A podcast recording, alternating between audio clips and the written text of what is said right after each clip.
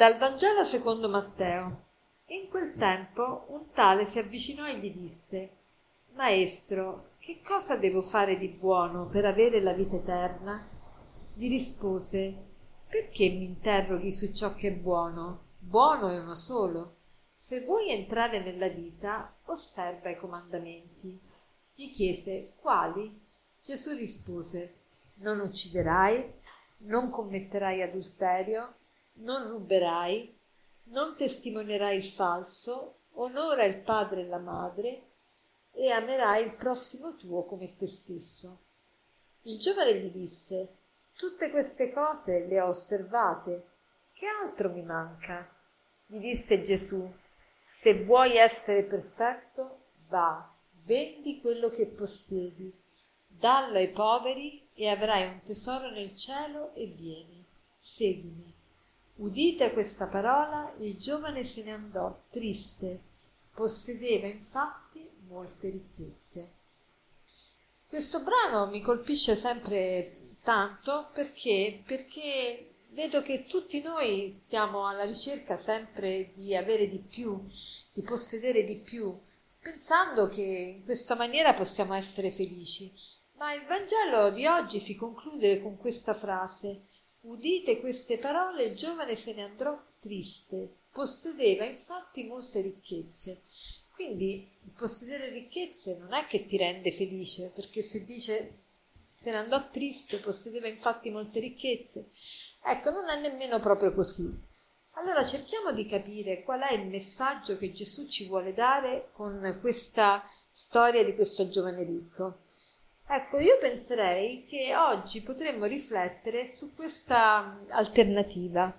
Come io vivo il, il, mio posseg- quello che posseggo, ossia i miei avere o, o, che già ho o che vorrei avere, come li gestisco? Come un qualcosa che posso gestire per il bene non solo mio ma anche di, degli altri oppure come qualcosa che mi, che mi fa essere posseduto dai beni.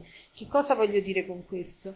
Spesso noi ci identifichiamo con ciò che possediamo, cioè quando noi pensiamo di valere di più, pensiamo quando possiamo possedere tante cose, cioè pensiamo che il possedere più posseggo più valgo, più ho dei beni, più ho potere, più um, ho, ho, denaro, più ho eh, possedimenti e più posso influire nella società e posso essere qualcuno. Ecco, finché noi abbiamo questa idea, noi non, non possediamo, ma siamo posseduti. Posseduti dalle cose. Perché dico questo? Perché l'essere posseduti dalle cose è quando proprio io vengo manipolato, quando io vivo in funzione delle cose, vivo per avere, vivo per, in, in funzione di eh, accaparrare di più, di accumulare e, e, non solo, non sono disponibile a, a condividere quanto ho. E quindi ne faccio il fine della mia vita, penso sempre a come posso fare più soldi, penso, e i soldi non mi bastano mai perché poi ovviamente il mio tenore di vita è sempre più alto e quindi quello che infatti io paradossalmente le persone più che mi dicono sempre che non gli bastano i soldi sono quasi sempre quelle che stanno molto bene e perché? perché ovviamente non, il ritmo di vita è sempre più alto e quindi i soldi non gli bastano mai vorrebbero avere sempre di più quindi allora oggi cerchiamo di fare questo proposito di vedere innanzitutto come, qual è la nostra relazione con il denaro e con tutto ciò che possediamo? Cioè sono io padrone di ciò che posseggo, nel senso che sono disponibile a condividerlo, eh, lavoro sì per possedere, ma non, non, è quello il mio pallino, il mio fine della vita, eh, oppure come, come, come gestisco appunto questo mio rapporto con le cose e con il denaro. E poi l'altra domanda che più che domanda, il proposito che dovrei farmi è proprio quello di cambiare modo di pensare, cioè non pensare ad avere di più, ma pensare ad essere maggiormente, a, a valere di più. Che cosa vuol dire questo? Essere è diverso che avere. Tempo fa lessi un libro di Eric Fromm che si intitolava appunto Avere o essere e lì l'autore faceva vedere la differenza di impostazione di vita.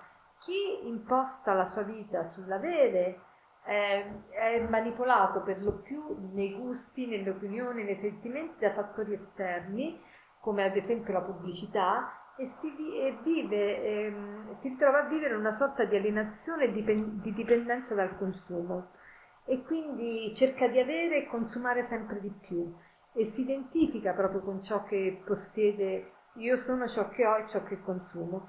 Invece chi si orienta verso l'essere eh, è più felice perché riesce a sviluppare le proprie capacità creative e produttive e, e ha un'esistenza molto più attiva, molto più dinamica, molto più interessante.